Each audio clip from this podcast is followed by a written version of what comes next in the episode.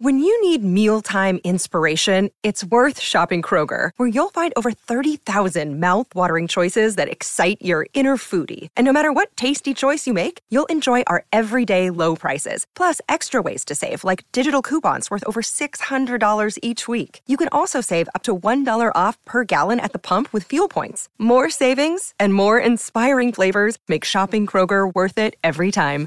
Kroger, fresh for everyone. Fuel restrictions apply. Welcome to This Is Your Journey with Sam Edmund. For Tobin Brothers Funerals, visit tobinbrothers.com.au. Tobin Brothers Funerals, celebrating lives.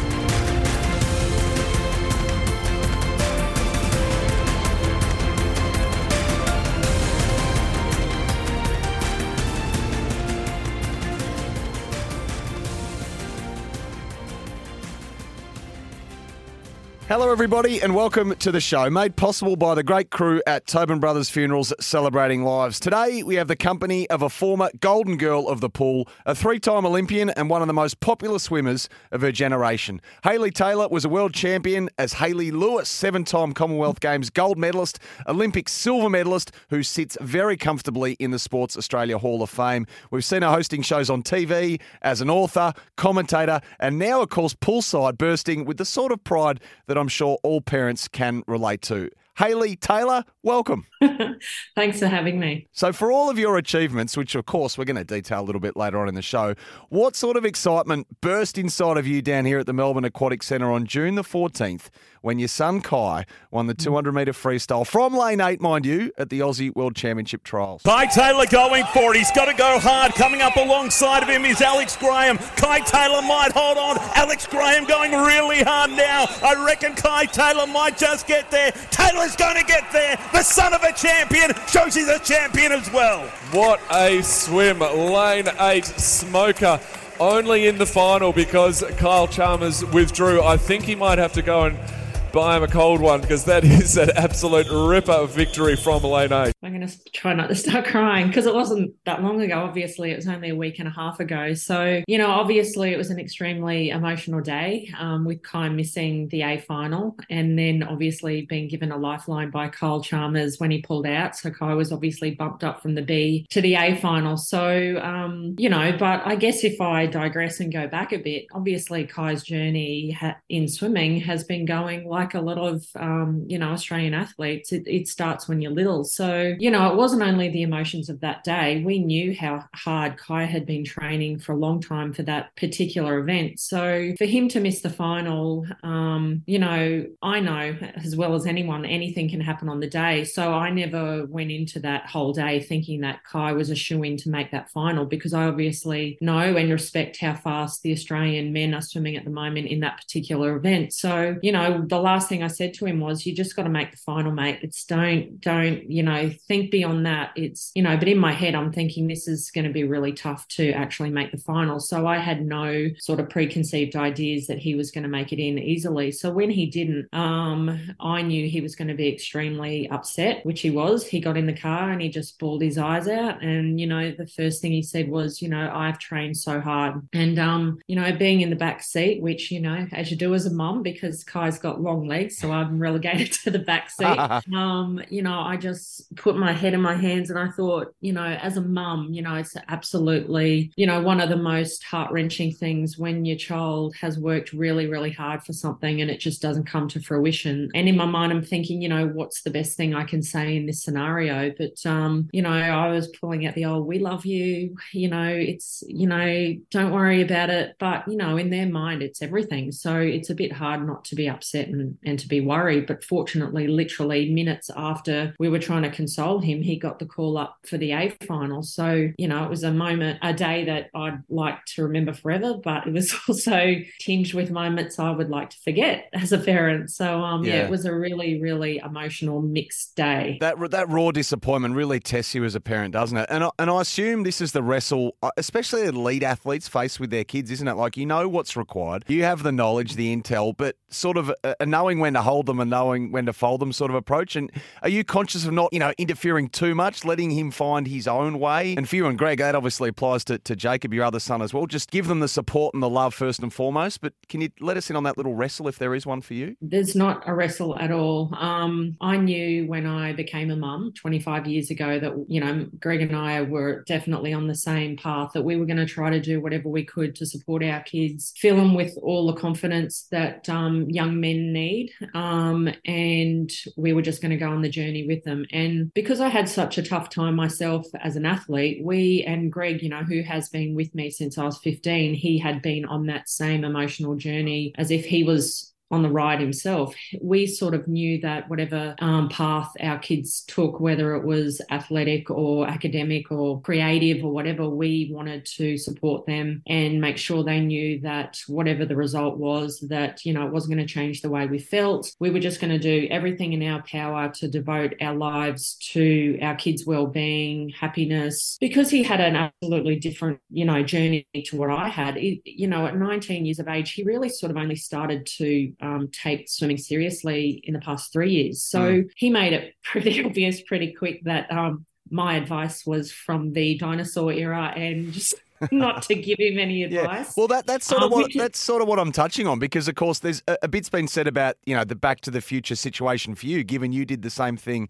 and we'll get mm. to this later on at 16, obviously over in Perth to win World Championship gold. That's what I'm wondering. Do you get right, try to get right into the nitty gritty with Kai before a final like that? I don't because, um, well, a he trains with you know an olympic team so he doesn't need me to advise him whatsoever plus dean boxall is his coach so you know you don't need two coaches well he's got dean and also mick the assistant coach plus a team of you know mm. Um, sports physiologists and dietitians and psychologists. So basically, you know, I'm there to be his mum and to love him and you know, it's sometimes it's hard because I really want to say, hey, this. And it's generally only from an ad- advice point of view, I guess from a feeling point of view, not from a, hey, you need to race it like this, because yeah. there's absolutely no way I need to be telling Kai how to swim a race. He's he's nearly 20, so he definitely knows by now how to swim a race. Um, and to be honest, I've only really felt like my past and my experience with swimming at a level that Kai hasn't swum at yet has really only um, assisted Kai in the last year. Uh, up until then, um, we wanted to make sure that Kai absolutely loved swimming and um, we were there for him in whatever capacity he needed. At times it was hard because I'd watch a race he'd do and I'd think, uh, you know, I don't know if he's aware that this is happening. So I didn't want to bring it up. But then six months later, he'd come home and say, Oh, Dean and I are working on this. And I felt like saying, Well, I saw that six months ago. I'm not going to jump in there because um, I definitely don't know more than Dean. But, um, you know, like I said, it's only really been in the last year that I feel like my experience um, has helped. But I make sure it's not a big component of obviously Kai's swimming career. It's only real subtle little things that um, I can see that I have said to him before a competition or event that he must have listened to me because he did it and it worked. So, so he wins obviously the final. And of course, the vision of you went absolutely everywhere, which we loved seeing. Oh, what I love though is that your husband Greg, who you mentioned, is so calm. Like he's he's statuesque almost. I mean, get him on the poker tour. Yeah, Greg's like the manager of our family. He's very organized and very like he cooks all Kai's food, believe it or not. He packs Kai's bag. He takes the vitamins down to the meet. He's like just the the I guess he's just got that personality where, you know, he's often said to me that he felt like when we started dating when I was 15, that um, he, I guess, which sounds corny, but he was the wind beneath my wings. He was there to support me and get me through, you know, even as a teenager and in our early 20s when I was still um, swimming. And then when we had kids, literally the day um, Jacob was born 25 years ago, he's very similar to his dad. He takes his role as a dad very seriously. And, um, I think he sees his role as he's always seen his role as getting me, Jacob, and Kai through life um, as simply and easily as possible. How how lucky are we to have such a person like that um, behind us? But he's always been very calm and he lets me be emotion, emotional. So yeah, he's definitely always been extremely calm. And yeah, he, I don't know whether it's a male thing, but he's definitely not someone to stand up and, and look, neither am I. So that was just a very strange emotional day that um, that we went on, which is why I was, you know, Yep. over the top. I No, think. you, you couldn't fake it. It was raw, and that's what we loved about it. So, what does it mean for the World Championships in Japan for Kai then? I mean, obviously, uh, qualifying times, educate us here. They're not strictly applied, but we know that they've got to take a relay team.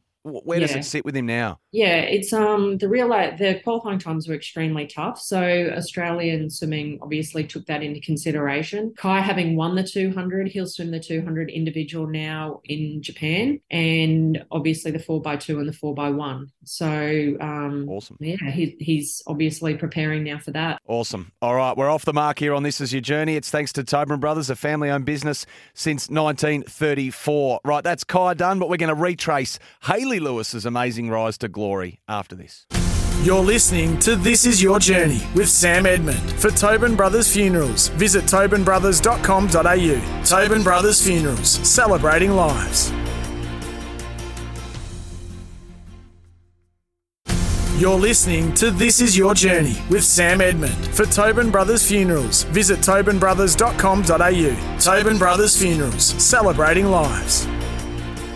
Hello, great to have your company on This Is Your Journey, made possible by Tobin Brothers Funerals Celebrating Lives. And we're with Australian swimming legend Hayley Lewis this morning. So, Hayley, you're born in Brisbane in the mid 70s. What are your memories of childhood up in sunny Queensland? Well, I had have two older sisters, um, and they're two and four years older than me, and um, I wanted to be like them. And I guess that's probably one of the things that stands out in my memory was, um, you know, I had these two amazing sisters that were the most athletically blessed humans you could ever possibly imagine, and I was not. So um, I pretty much spent all of my childhood trying to be as good as my sisters, to be honest. Uh, you know, it was something that I look back on. You know, I can retro- retrospectively look back and think that that was definitely um, a big part of my, I guess, uh, training in terms of my determination and resilience and um, my will to win. Um, I it took a long time to start beating them in the pool, so obviously, you know, it was a lot of hard training. But I think looking back, swimming was definitely such a massive part of my life, and um, you know, we were fortunate enough to live 200 meters from um, a backyard pool at Roy Holland, um, father of Steve Holland, which um, who was the 1974 Olympic 1500 gold medalist and world record holder. His dad owned a swim school in the backyard of his pool, 200 meters down the road, and the local swim club was only 50 meters down the road. So I definitely grew up in a, I guess, sporting. Mum and dad were extremely focused on making sure that us three girls and and then when my brother came along six years ago, had the opportunity to play every sport that we wanted to play. Um, and I definitely love team sports. Um, you know, netball was definitely a huge part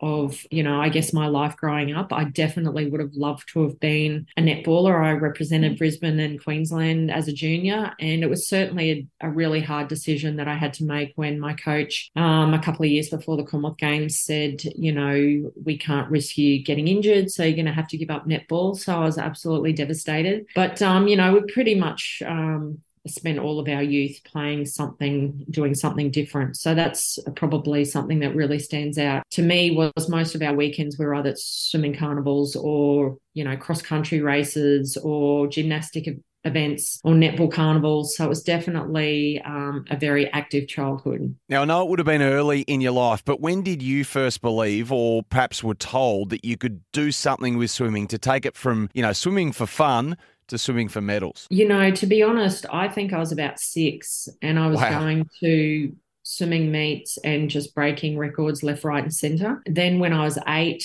um, I watched the Commonwealth Games on TV, you know, because they were here in Brisbane, um, the 1982 Commonwealth Games. And I remember watching my hero, Tracey Wickham, swim the 400 and win. And I remember, you know, watching her walk around um, the Chandler Pool complex in a green and gold tracksuit and watching the Australian flag being raised. And the Queen gave her her medal. And I remember, you know, it was absolutely something that I wanted to achieve just us, I so desperately wanted to have, you know, a green and gold tracksuit. And, um, you know, it was something that really stuck with me. And I mm. guess, you know, from literally eight, nine, 10, 11, and 12, I was just, um, without big noting myself, I was literally obsessed with swimming and smashing records left, right, and center, particularly in the freestyle and medley races. Um, so, I mean, with that came obviously a lot of pressure, which yeah. um, I'm fortunate enough, Kai had a very different journey to me. His um, sort of progression started a lot later later than mine, um, which I'm grateful for because obviously with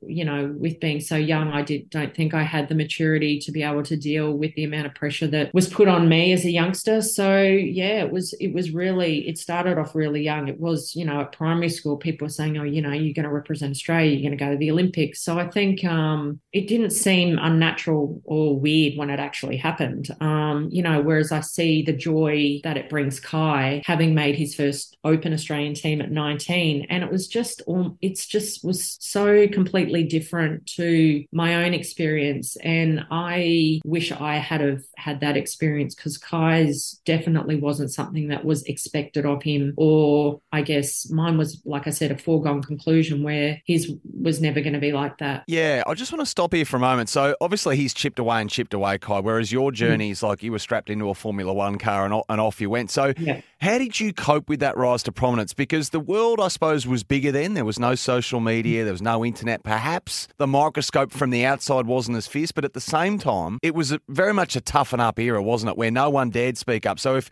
if you were struggling, you probably wouldn't dare mention it at the same time. So one probably offset the other. Yeah, you're absolutely right. Look, I like you said, I didn't grow up in the era of social media. So I don't know how that would have played out back in the early 90s and early 2000s when I was still swimming. But, you know, the paper and the magazines were a huge thing then. Mm. And it because swimming was so massive back in um, my era, there wouldn't be many days where there wasn't a swimming story in a newspaper or in yeah. a magazine. You know, I still haven't got over what I had to deal with as a swimmer, and I'm not sure I ever ever will. Um, I'm definitely getting stronger as I get older, but you know, the things that I would read about myself in the paper was something that I wouldn't wish on my worst enemy. Um, so, and like you said, we didn't have sports psychologists or people that we could talk to. In fact, I remember trying to talk about how I was feeling in terms of not coping to particular people, and I was just told to either toughen up or stop swimming. So I learned pretty quickly that you just kept your mouth shut and um, you learned to deal with it. So Auckland 1990, though, the Commonwealth Games in New Zealand, that's your launch pad to global swimming stardom, if mm-hmm. you like. You're a 15 year old schoolgirl, I think, but your coach at the time, Bill Sweetenham, with you and he, you're targeting six gold. You end up getting five. A swimmer of the future, a boom swimmer, Hayley Lewis. She's now extending the margin with 10 metres to go. Another gold is coming home, Australia. Is it another record? 444.26 we're looking for. And she's done it. Oh, done it. She's smashed it. Good on you, Hayley. Look at the face. Look at the emotion from the games, the 14th games in Auckland. And just look at the power of this finish.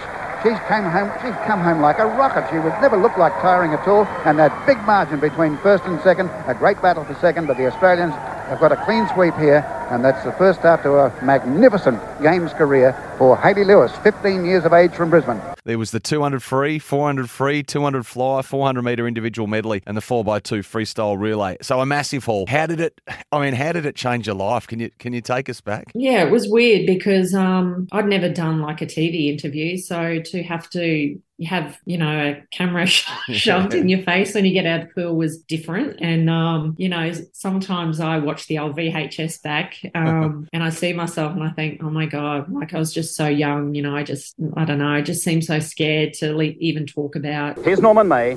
Congratulations to you. Absolutely wonderful. It's a great thing to swim and win gold medals isn't it? Yeah it sure is. You had tummy trouble down in adelaide. And quickly got over that?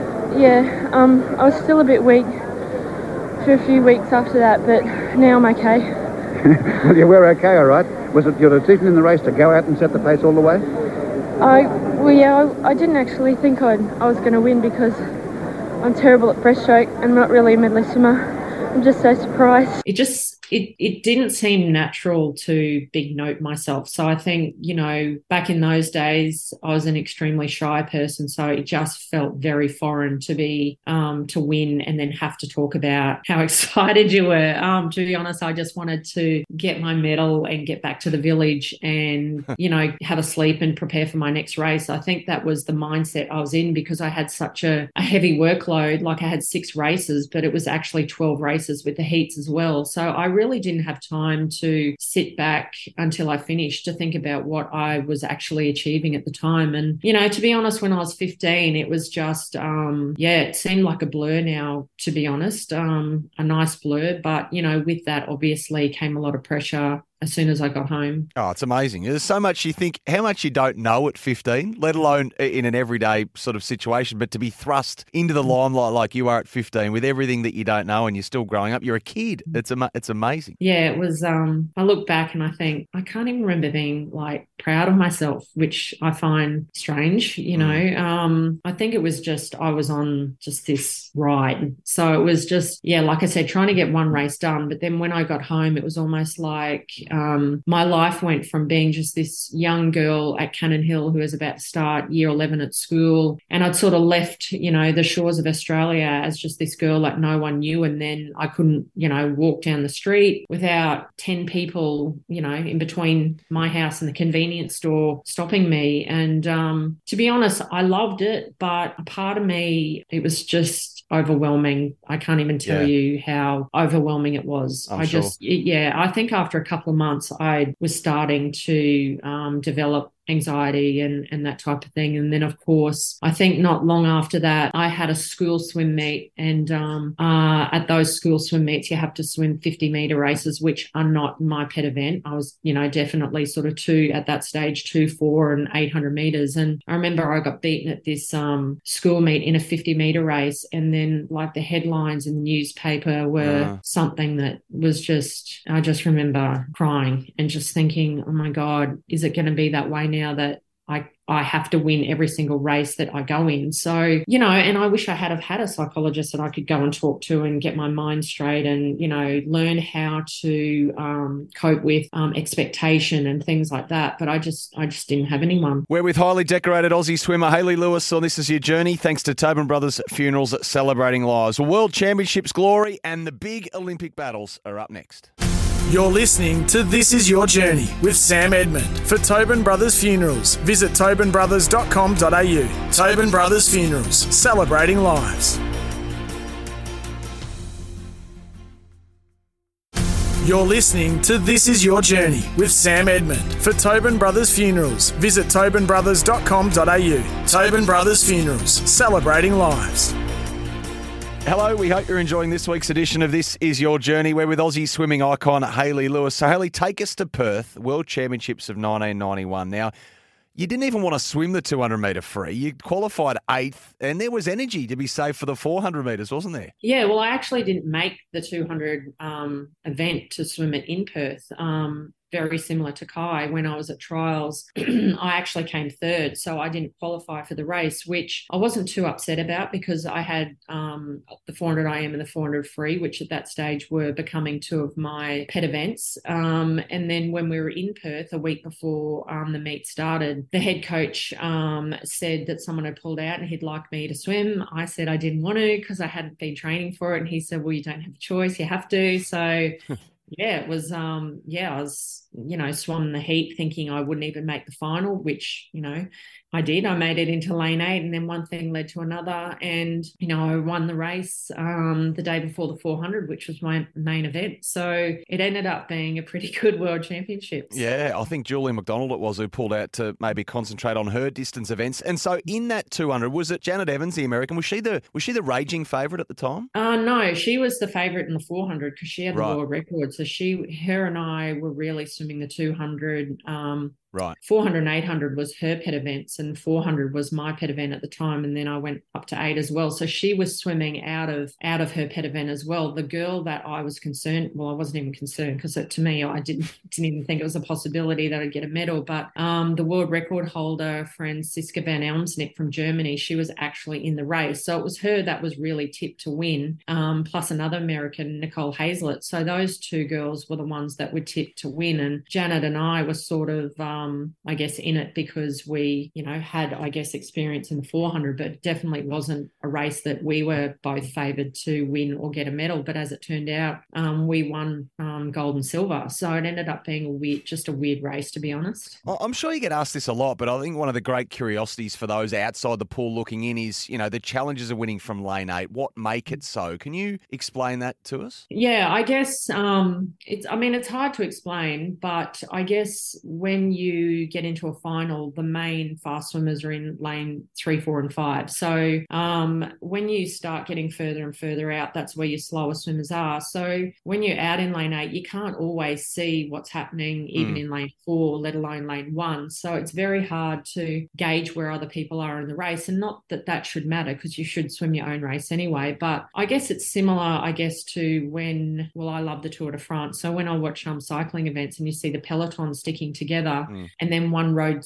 rogue cyclist goes out on his own, um, we can only imagine how hard it is to keep that pace out on your own compared to when you're in a pack of people. It's easy to um, gauge when they're starting to fatigue. So you might give you a, a mental burst that you can um, really give it a crack. But I think when you're in lane one or lane eight, you really have one choice when you're swimming the final, which is to just dive in and just absolutely go for it, which is what I did in the 200 free in Perth. And I said to Kai before the race, I said, I don't want to tell you how to swim it, but you got one choice, and that's just to go for it and just stay calm and just back yourself and good things happen from lane eight and um, it's probably the only time he's listened to me but he literally hit the water and went for it which is really your only yeah you can't see anyone so you can't sort of take take it easy especially in a 200 meter race it's, it really is a sprint So you provided the sort of calming reassurance, and Dean provided the obscenities, which I like. You need a bit of fire and brimstone, don't you? yeah dean was definitely the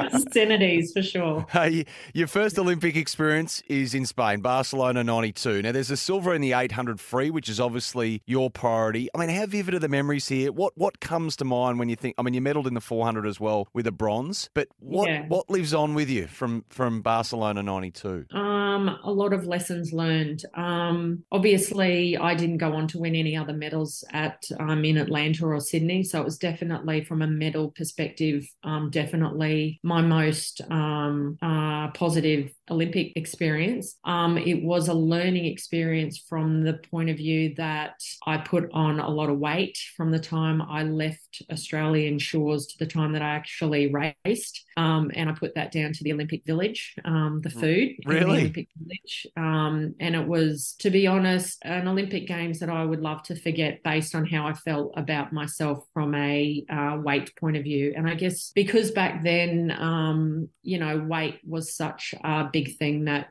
well, it still is a big thing that athletes have to deal with. But back in my day, when you put on half a kilo, it was, um, yeah, it wasn't Yeah. positive thing to have to endure. So by the time, you know, I'd put on six kilos in six weeks and, you know, I couldn't fit into my togs. I couldn't fit into my Australian tracksuit. Um, I got up on the blocks not feeling good about myself. So I'm actually amazed that I came home with medals, to be honest, because I was in such a bad headspace mentally and so disappointed with myself that I hadn't um, stayed on track. But um, look, from a, um, a learning perspective, it was the worst time to have that um, situation happen. However, it, you know, it really made me realize that I, if I was going to compete um, at that level, everything had to be spot on. And, um, you know, I lost, ended up losing after when I got home um, 10 kilos after just because it just I just thought I can't ever let that happen to happen again. And actually, 93 the following year was probably one of my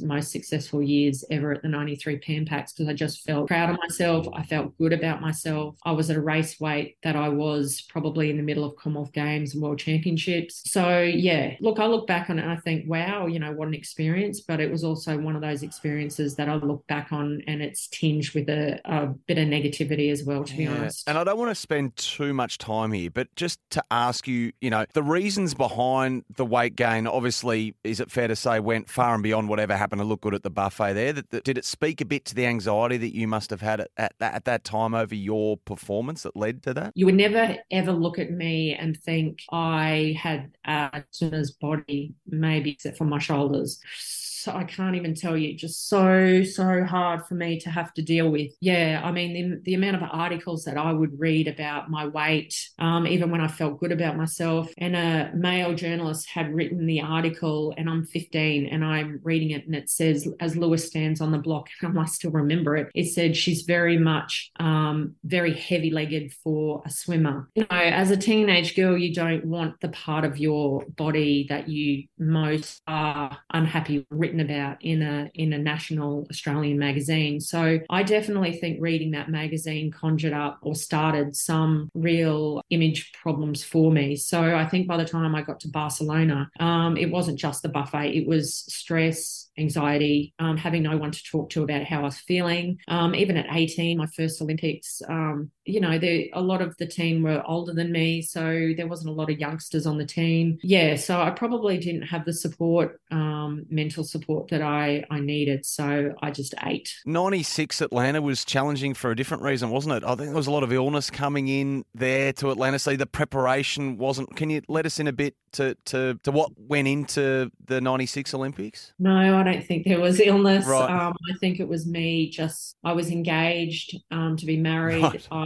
was completely had been over swimming for about 12 months before I got on the team. Um, and to be honest, I look back now and I think I probably had imposter syndrome for quite a few years in terms of um, myself as an athlete. Um, I definitely had a lot of really positive traits to be an athlete, which were determination, perseverance, resilience, um, my work ethic. But I always felt like I, to be honest, was trapped in the body of someone that should not have been an athlete. Um, and I don't mean just physically. I just always felt like I really wanted a life that seemed less stressful and um, one that was less full of pressure. Um, so by the time I got to 96, I don't think I, I definitely had worked super hard. I can't even remember a day where I didn't train to my absolute full potential. I can't, I never went to training and didn't train hard or give 100%. I just think, and, and as we all know, if your mind isn't uh, truly on your game or you, you're not wanting to do some, something, it doesn't matter how prepared you are physically. If you're not mentally there you know nothing's going to work. So i think by the time i got to atlanta i was so mentally exhausted. Um yeah that when i dove in my body just I still I still remember exactly how I felt when I dived in for my first race, which was the 400 heat. Nothing wanted to go. I just and I literally gave it 100%, but my arms just felt like it just wouldn't do anything. And I don't know whether it was my taper that didn't work or I don't know, but it just um mm. yeah, obviously it was enough for me to go home and think, okay, I need a big big break. Yeah, and you have it. You have one, don't you? So I wanted to ask you where where the 2,000 trials rate for you. Now these aren't the Pan Pacs, not the Olympics, they're not the World Championships, they're not the Commonwealth Games, but you've effectively retired. You become a mum to Jacob, and you come out and you win the 800 meter freestyle. It was a really emotional night, a great poolside interview in which you admit your shot. Um, where does this rate for you? I mean, there's again no medal to show for it, but geez, it was a special night. Look, that was definitely up there with the 91 World Championship gold medal from lane eight. I remember in 1990 calling the Common Games, and on that occasion I dubbed her the princess of the pool. She might be the queen of the pool. I don't know. It doesn't matter. But she's won the 800. Good on you, Hayley. She loves it. Hayley Lewis scorching back to the Olympics. I just, I'm just totally shocked. This is, um, can probably ask anyone who I train with. It's just it probably be shocking them as much as it shocked me. And um, It's been a very fun last 18 months since I've been back, since having Jacob, and I tell you, I'm just, I can't believe it. I never in my wildest dreams would have imagined winning. Yeah, and look, I didn't intend on getting back in the pool. Um, I actually was after I had Jacob, I'd put on 30 kilos, and Jenny Craig had um, used me as their ambassador to lose weight, and um, I'd lost all the weight and more, and got down to my race weight. And my husband said, "Oh, you know, you should." Get back in the pool and just do a bit of swimming. So I did, just 1999. So I really only had about 14 months to prepare and you know i rang my coach hey i'm thinking about you know coming back for the 2000 olympics. And he said you know well how are you going to do that with the baby? And i said oh well you know my husband's going to work part-time and we're going to work it out. And and he said look well my main focus is obviously Kieren Perkins so you know if you come back you've got to give 100% and um yeah I, I loved it. I gave 100% and um yeah that race is definitely right up there with the 91 world championships you're listening to this is your journey thanks to Tobin Brothers Funerals celebrating lives. There's much more to come with Hayley Lewis after this.